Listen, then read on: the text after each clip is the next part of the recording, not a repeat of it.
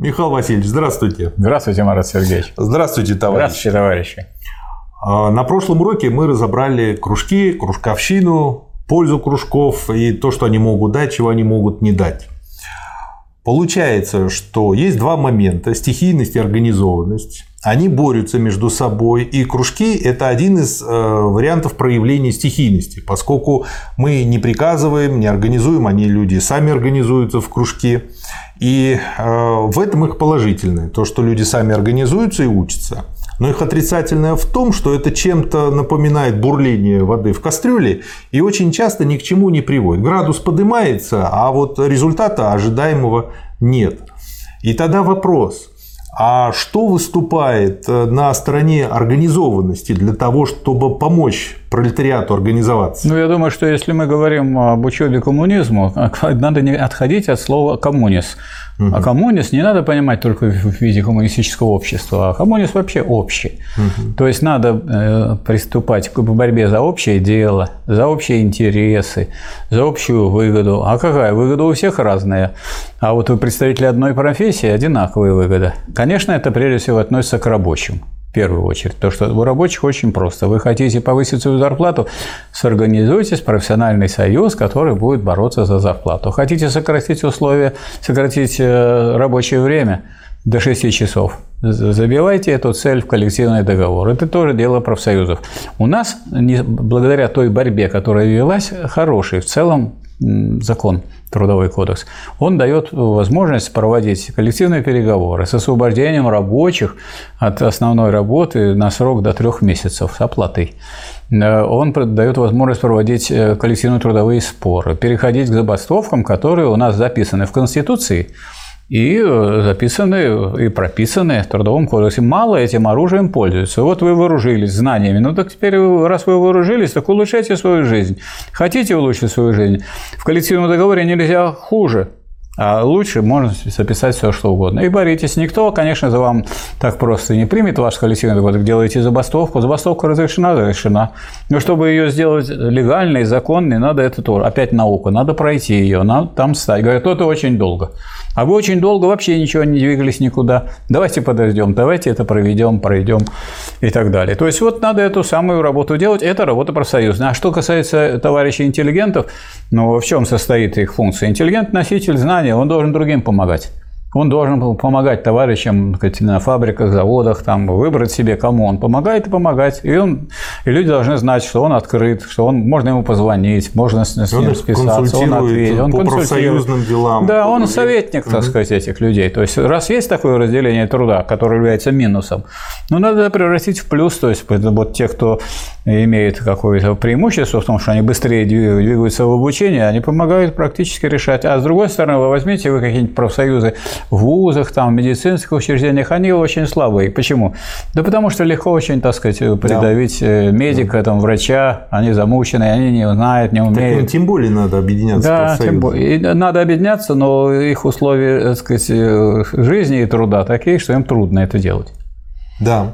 Получается, что э, по большому счету верно назвали профсоюзы школы коммунизма? Верно. Но весь упор можно сделать на коммунизм. Это только потому, что они общие. А вот школы это нужно назвать, потому что можно сообща двигаться туда, куда зовет буржуазия. Люди учатся сообща взаимодействовать, да, в том числе выстраивать на, работу. В том числе на своих ошибках. Дело в том, что не только вы будете организовывать со своими кружками, угу. а имеется администрация предприятий, есть хозяева, у которых они есть... Они уже сорганизованы. Они сорганизованы, они будут стараться поставить таких профсоюзных руководителей, которые бы действовали в интересах не ваших, а в интересах работодателя. Поэтому угу. какие тут средства? Или рабочий профсоюз. Дескать, есть профсоюз какой-нибудь большой, есть рабочий профсоюз. Э, скажем, если у вас есть уже профсоюз, вот Ленин никогда э, не советовал выходить из профсоюза, говорит, работать в самом желтом профсоюзе. А что значит работать? Ну, а так вот, если вы в этом желтом, так называемом профсоюзе сделаете рабочую секцию, никто вам не запрещает, сделаете комитет инициативный, инициатива не наказуема нигде, Абсолютно. И э, когда вы сорганизуетесь, переизберете этого председателя, и пусть председатель делает то, что вам Она надо. знаете, где наказуема? Где? В сознании неокрепшем у людей есть даже фраза, что инициатива наказуема. Вот Да. они привыкли толдычат об этом и сами не делают, Да, сами себе по да, рукам бьют. Да.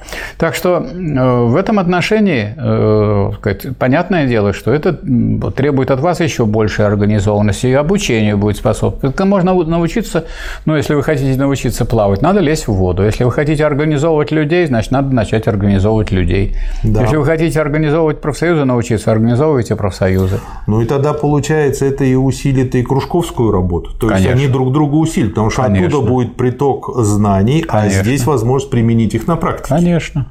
И потом, э, скажем, вот есть люди, которые там прошли Красный университет, они говорят, вот теперь мне стало легче работать там в профсоюзе и так далее. Понятно, что знание – это сила, поэтому вы ни на какой стадии не должны останавливаться, потому что, ну, даже если человек ну, прошел Красный университет, что все, он закончил, да нет, он все равно должен сидеть и читать все тех же самых Маркса, Энгельса, Ленина, Сталина.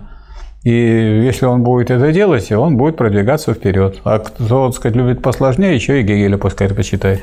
А в чем сила профсоюзов? Э, Чему там профсоюзов- научиться можно? Сила профсоюзов в единстве. Вот мы, скажем, разные люди, у нас разные представления, разные политические пристрастия. Мы даже за разные политические партии. Но вы, за- если вы за рабочий, я сейчас выступаю за рост заработной платы, вы будете это участвовать в этом деле? Мгм. Вот. Дальше. За сокращение рабочего дня будете? За то, чтобы соблюдали нормы вот в жару в такую, чтобы работали столько, сколько положено. Вот в 30 градусов положено сидеть на рабочем месте и не, приступать, пока не снизится. И есть градация там, сколько работать при какой жаре. Это даже люди не знают. Так вы не, не только надо Маркса, Энгельса, Ленина читать, почитайте законы, почитайте санпины, почитайте нормы охраны труда и техники безопасности. У вас есть инженер по технике безопасности, на заводах есть. Если это у вас не завод, а живопырка, нет у вас инженера. Значит, самим нужно найти и залезть э, в соответствующие. Вот в кружке обсудите, как вам сесть в этой ситуации, как действовать и как бороться. Понятно. А в чем минус профсоюзного движения? В чем Минус, ограниченность? минус профсоюзного движения в том, что он, э, он э, ограничен только так сказать, улучшением э, положения в рамках Экономики. капитализма. В рамках экономики капитализма. То есть можно улучшить свое положение, потому что есть относительная прибавочная стоимость, есть абсолютная. Абсолютная – это вот вас выжимают больше, заставляют работать, меньше платят. А относительная повышают технику и немножко приплачивают. Себе, себе получает там 80% прибавки, а вам 20%. Потом себе еще 80%, вам опять 20%. И все время получается так, что одни очень быстро богатеют, а другие очень медленно повышают свое благосостояние. Ведь повышается заработная плата в среднем во всем мире при капитализме. Если вы возьмете, и вы увидите, что вот одно дело было сто лет назад, а другое сейчас. И так будет бесконечно, потому что так и будет. Кто-то будет не знает, куда деньги, как говорится, деть, и жиру бесится, а другие никак не знают, как прокормить свою семью. Да еще и образование стало платным. И в школу никак не не записать, оказывается, мало стало школ. Оказывается, никак не могут пересчитать. Видимо, очень большая у нас где-то рождение. Михаил Васильевич, то есть получается два больших э, положительных качества. Первое – это уч- учеба совместной организованной работы. Да. А второе – благодаря этому в рамках капитализма можно отстаивать свои экономические права Да. и улучшать их. Не просто права, И, и, права зарплата, отстаивать, и интересы. Не и все интересы, и продолжительность рабочего дня и так далее и тому подобное. Да. Потому что при капитализме всегда инфляция, всегда растут цены, и это Да. позволяет как бы бороться против этого.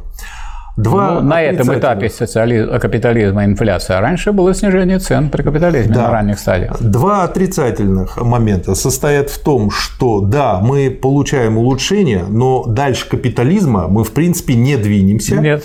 И э, второй сильный отрицательный момент, что получается из-за того, что в профсоюзе разнородные группы соединяются с разными интересами, с разными взглядами, рабочие из разных партий могут Да. быть в одном профсоюзе, то общее у них это как раз-таки экономические вопросы, но экономика, опять же, э, в рамках капитализма. В рамках капитализма. И поэтому дальше мы двинуться капитализма Не в можем. чистом профсоюзном движении двинуться не можем. Поэтому вы понимаете, что если лейбористская партия, лейба – это ведь труд. Значит, лейбористская партия – это партия, которая возникла в результате, так сказать, соединения профсоюзов. Они как бы считаются входящими. И что? Ну, это Ну, просто получилось. прекрасно и существуют. Прекрасно существует, Да. как еще одна буржуазная партия. Вдобавок, так сказать, сказать, вот как бы в это включены эти профсоюзы, и они попали, так сказать, в такой мешок, из которого им уже не выбраться. Вот угу. такая картина. Поэтому рабочий класс должен осознавать свои интересы как класс. И э, ага. поэтому он должен э, думать не только об экономике, а о политике. А политика есть классовая борьба за завоевание, удержание и осуществление государственной власти. Отлично. То есть а, получается, что если рабочий класс хочет дальше идти по направлению к социализму, он должен а, озаботиться тем, чтобы создать свою да, уже партию. Вот правильно. Не профсоюз, а именно вот партию. Правильно вы сказали, что это зада... рабочий класс должен этим озаботиться. Не кто-то там инициировал или кто-то там озаботился этим, чтобы дать этому рабочему классу партию. Рабочий класс, если он не создаст свою партию, он не, не перейдет к социализму, не восстановит социализм в России, в СССР, СССР не восстановит, потому что это не делается только на уровне профсоюзном. Это, угу. это как говорится, профсоюз – это школа коммунизма. Но школа, а, а партия, она как а имеет партия, ограничения. А свои, партия да. – это высшая школа коммунизма. Хорошо.